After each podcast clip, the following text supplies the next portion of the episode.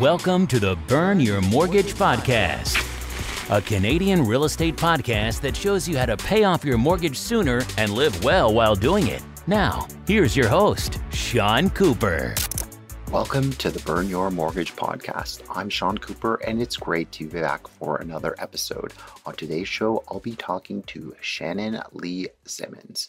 Shannon Lee Simmons is an award winning certified financial planner, CFP, speaker, best-selling author, chartered investment manager, and founder of the New School of Finance. She is a personal finance writer for the Globe and Mail, as well as CBC Radio's Metro Morning Money columnist, and was a financial expert on the Marilyn Denis Show. Shannon's latest book, No Regret Decisions, is a decision crisis playbook that will help you to make sound choices when the emotional and financial stakes are high. From the initial shock of panic mode to the insecurity of the messy middle, and finally the acceptance of your new normal, Shannon Lee Simmons will teach you how to approach your decision crisis methodically, step by step. In my interview with Shannon, we discuss creating a budget that works, the Beyonce factor, saving money with the rising cost of living, and making no regret financial decisions, including buying a home. Without further ado, here's my interview with Shannon Lee Simmons. Hi, Shannon. How are you doing today? I'm good. I'm good. It's so great to chat. It's been a while. Yes, it's great to chat with you as well. Yes, I haven't getting out as much as I used to. We're just getting back in the swing of things after COVID there. But yes, it seems like you've been busy with a lot of things, including your fourth book coming out here. So, yes, excited to chat with you today about all of your wonderful three books or three babies or however you want to call them there. And yeah, share some helpful tips and advice on budgeting, personal finance, as well as home ownership. Awesome. Okay, great. So, Let's get started first on the topic of saving money and budgeting. I mean, I'm sure you hear this from all of your clients that you work with that it's just so challenging these days with the rising cost of living. I mean, before we started recording the podcast here, I heard about the city of Toronto proposing to raise the property tax by 10.5 percent there for people who are already property owners. But yeah, it just seems like everything's going up. The price of gas, the price of food, and people's wages aren't keeping up these days here. So, yeah, what are you telling your clients these days? What tips and advice are, are you giving to people so that they can still save money towards important goals, whether it's upsizing to the next property or eventually buying their first property there? Yeah, I think I would also add in or paying down a big mortgage.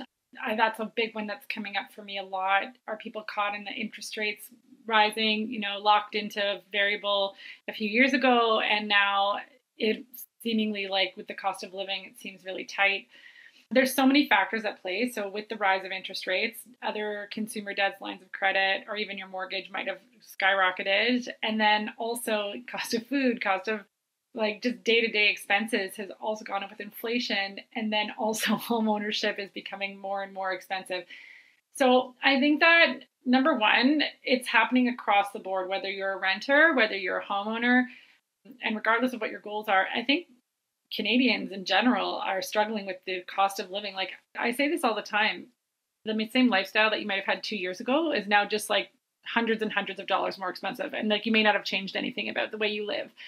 And so that's really tough. So savings is difficult. So the first thing that I always say to everyone is let's just make sure we're not going into debt. And I know that that sounds like it's not a savings goal, but right now, with the cost of living so high and interest rates as high as they are, rather, for some people, they're just breaking even. And so, what I've seen a lot of is people putting money into RSPs and socking money away with automatic savings and then taking on really expensive credit card debt. So, the first thing I'm like, let's just make sure that the household can break even first and not slide into more debt. So, reducing expenses where we can to make room for the more expensive costs right now. And the best way to do that, and I talked about this in my first book, Worry Free Money, is this thing that I call like happy spending or emotional return on investment. So, really going through all of your expenses when you have to reduce and isolating the ones that would be the happiest spending, right? The highest emotional return on investment for you. And then isolating the ones that are maybe lower. So that's different for everyone. Like maybe for you, you would be like, oh, I wasted money on a takeout coffee. That's, you know, I'd give that a one out of a five or something like that. It's a low emotional return. Whereas maybe for me, I love going to get a coffee. And so it's a five out of five. So should we both cut coffee or just you? Right? Like, do you know what I mean? Like there's a difference for everyone. So you have to reduce expenses. Try to do it with things that are bugging you, that you feel resentful of, that you feel guilty about later, that are really not sparking any sort of joy in your life. And then not just doing the thing that we all do, which is just blaming and shaming ourselves into cutting things like, well, I'll never eat takeout again. I'll never get coffee again. I should never, I won't buy clothes. These are the ones I typically see people try to reduce. But what happens if those are your most enjoyable pleasures. You just basically assign yourself a life where you don't get any pleasure from the money that you are allowed to spend. So I really feel strongly about reducing on purpose and specifically for you, not what somebody else says is bad expense, and trying to make room that way and then trying to build up some emergency savings. But you're right, Sean, it's really tough. It's really, really tough out there. No, thanks for your perspective. And it sounds like maybe you're not a big fan of like the latte factor out there because kind of seems like budgeting is a lot like dieting. Like if you go from one extreme to the other, you're just kind of setting yourself up to, to fail. So I definitely like your approach where you're taking more of a balanced approach and you're spending your money in a meaningful way for the things that you truly enjoy rather than just cutting them, them out just for the sake of saving money and then just being miserable and setting yourself up to fail there. So yeah, I really like that rather than just the blanket like latte factor where oh takeout coffee is terrible for everyone. You know we should feel bad about doing that there. I mean everybody has preferences when it comes to spending so just spending your money for the things that give you the most joy definitely I like that approach there. Well i think you just nailed it. What i've learned over my 17 plus years on the front line of financial planning is that if you have a financial plan that you're not excited about you're not going to do it straight up. You're going to fail at some point, right? So it's so punishing.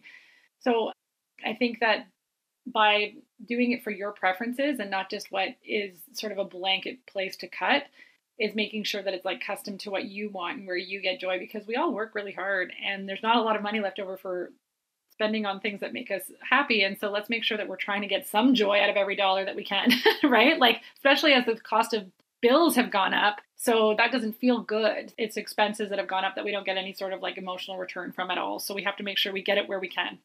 Very well said. And maybe I'd put myself at two or three on the coffee scale there. I think you're being a bit too strict with me there, but it, nevertheless, I'm just kidding there. But yeah, on the topic of saving money and spending and all that, I mean, I'm sure you're aware of the trend that we're going like further towards a cashless society. And it's so easy to spend money these days. It's as simple as like we back in the day, there were Chargex cards where you had to fully pay them off, but definitely that's many decades ago. Nowadays, it's as simple as just tapping your smartphone to, to spend money. So it seems like the, the credit card companies and banks have made it easier to to spend money and you go on social media and you see everyone else and enjoying your money and you're tempted to do the same. So what general advice and tips do you have for people to keep their spending under control when it seems like every service wants an extra $10 a month? I mean, you could sign up for for like only try to limit yourself to one or two streaming services, but before you know know it, you're at five or six these days. Yeah.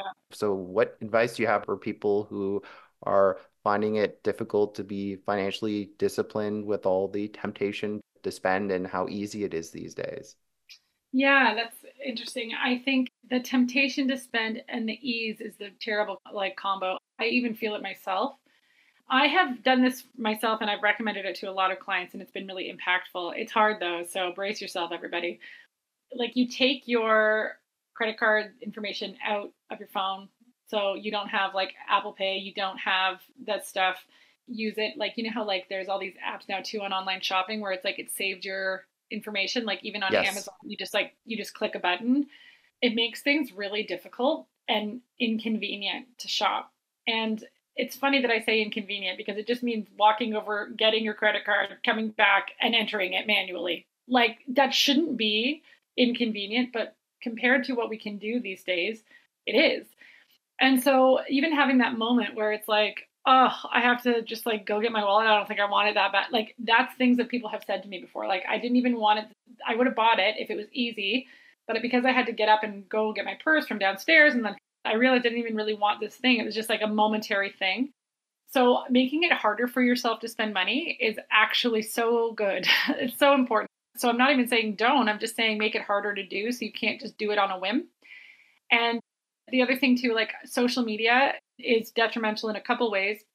Number one, there's like that comparison factor, which makes it feel like you're constantly we feel deprived more often than we actually are because we our brain isn't like equipped to handle how many people's lives we're keeping tabs of.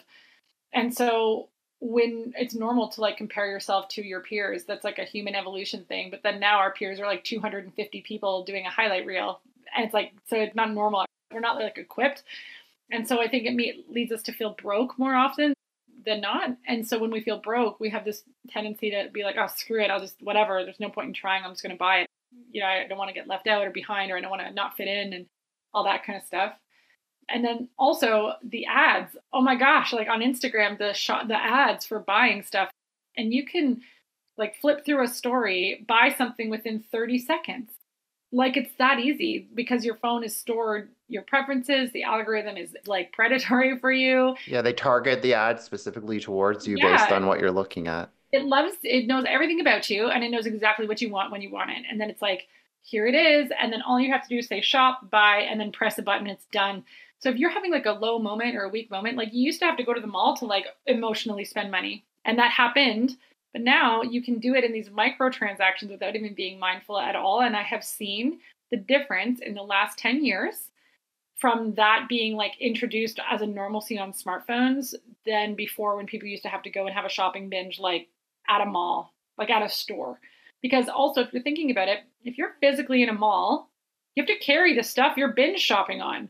At some point, you're not going to be able to carry it all. Do you know what I mean? So like you're going to go home and there's like a physical end to it. Whereas like at home, at home, right? I mean, it's honestly, it's that's real though. Whereas like online, you can do like 50 bucks here, 20 bucks here, 80 bucks tomorrow. Like it doesn't feel like a binge shop. It feels like small micro transactions daily. And that's what I've really noticed the trend being. So making it harder for yourself. I've even had to do it myself. And I'm like a person who knows lots about money, but it's just too easy to do it. That's great advice. And yeah, like it's so easy to spend these days. Even apps, like they're trying to get you to buy, like whether it's games, they're looking for you to basically spend money everywhere. It's, it's hard to get a break from spending anywhere these days. And yeah, that's definitely a great tip about not saving the the credit card information on the, the phone just to make it that much harder for you. Cause even from personal experience, I've used that myself. And yeah, it's just sometimes I'm like, do I really need it? Like, I'm just kind of too lazy to get up and get the credit card. So I can really say from firsthand experience that works there. So it does. It sounds silly, but it's like impactful to not be so easy to do it. Yeah, everyone's more financially, some people are more financially disciplined than others. For people who are more financially disciplined, like that may work. But if you're struggling with your spending and buying stuff that you truly don't need there, then yes, I definitely think that strategy works there. And yeah, just kind of, I'm not the biggest fan of things like Amazon Prime and Costco memberships. I mean, yeah, you can't save money, but it just seems like those things can kind of pressure you to spend more money. So, yeah, just doing things to work against that so that you don't end up with a mountain of debt, I definitely think helps a lot, especially with the higher interest rates these days. Yeah, and something I also talk about this in living debt free is like finding your trigger spending places. So a lot of times we try to think of what we're spending too much on. But instead of that, I actually have found it really impactful to find out when am I overspending. So not really about what it's on, but more about when am I doing it. So I have clients like print off, you know, three print off, like actually old school, or like download into Excel, really, like three to four months of, you know, credit card history, and then highlight the transactions that they don't remember that they regret. And then finding this if there's a trend or a similarity between all the highlighted transactions. So like where were you? What is this on? What do you think what was going through what was the emotional vibe you were like feeling at the time was it celebratory because like some people are emotional spenders with good things right like oh this really good thing happened today i'm gonna like i deserve a present for myself like that kind of thing or sometimes it's like you're bummed out and you make emotional decisions that way. Or sometimes you're feeling really inadequate. Like I had somebody who was just divorced and she was starting to date again and she just didn't feel good. And so she was like shopping, shopping, shopping, buying like new clothes, new this, new this. And a lot of it was just like her own insecurity, right? And to a degree, I'm like here for it. And then it's like, but it reached into a point where instead of making her feel good, it actually started making her feel worse because now she felt out of control, right? So it's like, what are the emotions underneath those highlighted transactions? And something else, not only the emotions, but like also, where are you? I had another client who would, this is so funny, but like she realized that a lot of the transactions that she were like quick, fast, little bit of regret, like could have done without. She, this is funny, Sean, but like she was in the washroom. So she was like on her phone in the washroom and on social media and like buying stuff. And she's like, oh my God. So she stopped bringing her phone in the washroom and like her literal spending was on. Isn't that funny? But wow. like, because she was like, it was the only time I got to like think and myself, like, well, like, I know it sounds funny, but like, it's like those simple things. So, like, where are you? What's going on when you're doing it? And is there a trend in those triggers? I have found, like I said, like when I'm talking about debt and living debt free, like that has been very impactful for people to like get in the way of their own trigger points, so to speak. No, thanks for sharing the story there, and we'll leave the client's name out there just for oh yeah, hundred percent privacy reasons. but yeah, I mean, just as simple as before making a bigger purchase, just going for a walk and clearing your mind, I find is helpful because yeah, you could just kind of feel pressured in the moment there. Just taking 24 hours to think about it, stuff like that has happened has worked for me as well. So yeah, thanks so much for sharing those tips and advice there. And Yes, I just wanted to finish off the conversation by talking about your third book here. I mean, feel free to mention your fourth book or, or fourth baby, whatever you want to call it. But yeah, I just wanted to talk about your third book, No Regret Decisions, as well as in the context of home ownership there, like when it comes to buying your first house or upsizing to another house there. So yeah, maybe you could just talk a bit about your book and how it relates to home ownership and people yeah. looking to, get in the market these days because yeah certainly is a lot different when i bought my first house i mean i bought a house for for 425,000 and now the same house is worth a million in Toronto here so yeah definitely home ownership has it's definitely possible but it's more challenging than it was just a decade ago there so yeah maybe you could just talk a bit about there that those yeah, topics absolutely absolutely so no regret decisions is a book that helps people it's at any sort of stage of it, I think, if you're ta- for talking through the lens of real estate. It's not a real estate book, but the book is a guidebook, like a playbook, really, for making good decisions that have high emotional stakes and high financial stakes with a ton of uncertainty. So, obviously, buying your first house, this is a huge decision where the financial stakes are really high, the emotional stakes are really high, and like you don't know how things are going to plan out. Like, how's your career going to go? Like, what happens if there's a divorce down the road? Like, can we really afford this? Like, that's a huge, huge decision that you don't want to have any regrets on, right? So, if you're buying your first house, it would be applicable there, the playbook. The playbook can also be applied if you bought a house that you can't afford. Now you're like, you have that deep regret. Like, what do you do? Like, deciding to even downsize. Like, how does that happen? I'm covering that with a lot of people right now who maybe like bought a house that they can't really afford now that interest rates have gone up. So they're actually considering selling. And should they do that? and they don't want to make a rational decision. So, like, making sure that you don't regret that decision of selling, right? And like freaking and panicking and selling. And then there's also like, if people are wanting to, if they're upsizing or renovating or anything like that, the playbook is there too. And basically, what it's there, the playbook is there for it's sort of like personal crisis agnostic. It can be applied to anything. And in the book, it is. It's applied to divorce or critical illness or fertility or buying a house or stock market volatility. But the rules of the game are the same. And through the lens of real estate, I would basically say you want to make sure there's parts of that playbook that are really important. Number one, no matter what, whether you're buying your first home or you're in a home that you feel like you can't afford, or you want to upsize and you don't want to bite off more than you can chew, or you want to do a renovation or whatever it is, you want to make sure you're not making a panicked or sort of, I don't like the word irrational, but like a reactionary decision. And so a panic decision, I'll give you a classic example like pandemic hits, everybody's like, oh my God, this is never ending. I'm going to buy a house I can't afford. I don't care just because I want to get out of the city and I want to live in the country, right? And now they regret it because they're like, oh my gosh, why did I do that? Versus somebody who was like, never really happy here in the city and like really wanted to move away. And then the pandemic happened. They're like, you know what? This is a perfect time. And that person did the exact same thing, but they don't regret it. And that's because those two people made the decision for different reasons, right? One of them panicked and bought a house. The other one did it because they wanted to own a home. They didn't really like living in the city anyways, and this was sort of just like the catalyst. Their values were that they wanted to like live in the country, and so it really upheld those values. They could also really afford it. So now that interest rates have risen, they're not sitting here in a house that they can't afford. So just because both people bought a house at the same time, one person is stoked about it, even though their mortgage is up and it, things didn't work out exactly as they planned, and the other person is devastated and feels like they made a horrible choice. And so the difference between those two people is that one person made a panic decisions. The book talks about how to like make sure you're not doing that. And then also walks through making sure that you're picking something that I call your deciding values, which is like, you know, when you make massive decisions, like even whether to retire or quit your job and start a business, or like, do we want to have a kid, or any of those big life choices, you're going to have to like prioritize your values, right? We have a million values, but for the decision that you're going to look back on and say, I don't regret that. You got to pick one and do it for the right reason. So it walks you through that. And then perhaps most importantly, and I think this when it comes to personal finance and real estate, the book walks through these things I call pivot points and guardrails. So basically these are points that you map out ahead of your decision that help you not regret them later. So we'll take buying a first house for example.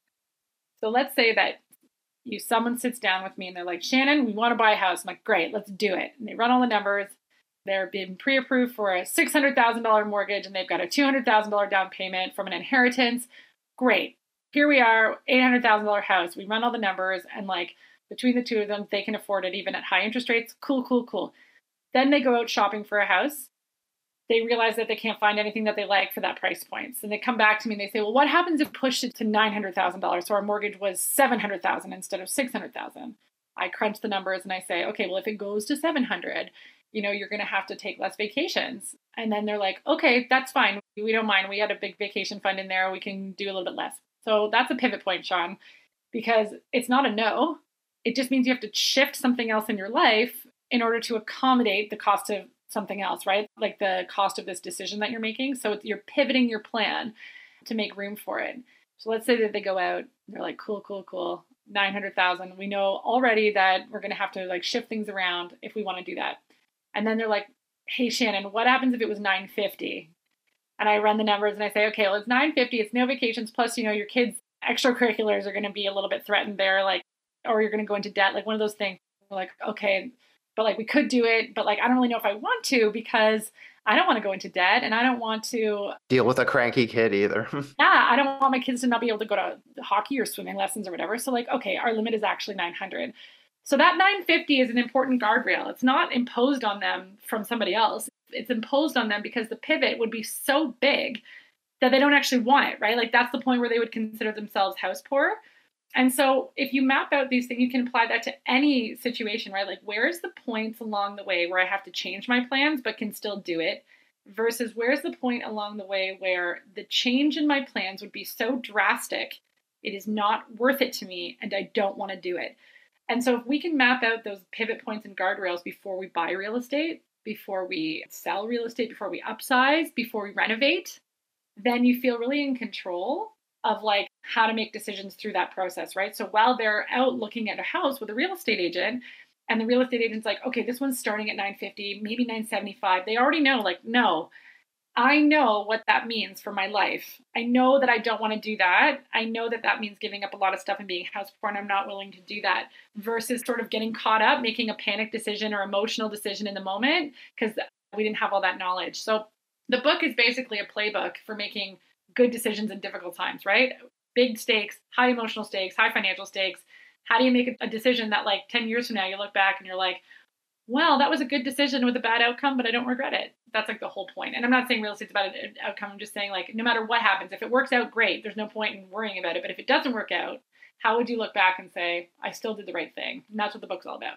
Well, you've sold me on your book. I was looking in the personal finance section. We were just talking offline, but I was looking in the personal finance section of Chapters Indigo, and I couldn't find it there. But you said you're branching out into a new genre of books. Where where can people find that at the bookstore there? So uh, this one, it's not that I'm not still a personal finance nerd. I'll be one forever. But this one, because it's sort of dealing with decision crisis and like sort of going through people with like through divorce and aging parents and caregiving and all these different fertility and all these things that happen in our life is sort of in the wellness or like self help section of a bookstore instead of being like the nitty gritty financial stuff because a lot of it is working through panic, values, decision making, and a skill set like that versus like math and number crunching of the first two books.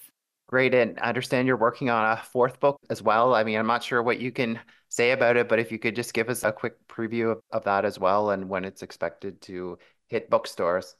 Well, it's supposed to come out at the beginning of 2025, but I am not at liberty to say just yet exactly what it's about. But stay tuned, is all I'll say. I'm very excited about it. It's different than anything I've ever done before, and I'm very, very, very pumped. wow, you're a book writing machine, Shannon.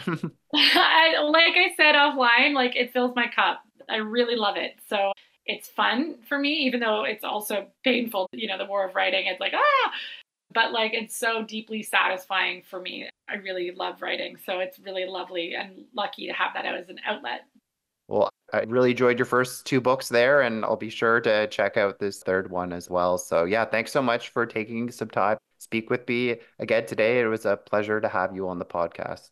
Well, thanks so much for having me. It's always, always a pleasure. Thanks for listening to another episode of the Burn Your Mortgage podcast. Besides being a podcast host, I'm also an independent mortgage broker. If you or anyone you know, family, friends, coworkers, or neighbors could ever use any unbiased mortgage advice or a second opinion, feel free to reach out. Email me at Sean, that's S E A N, at burnyourmortgage.ca or call or text me at 647 867 3711 for a free mortgage consultation.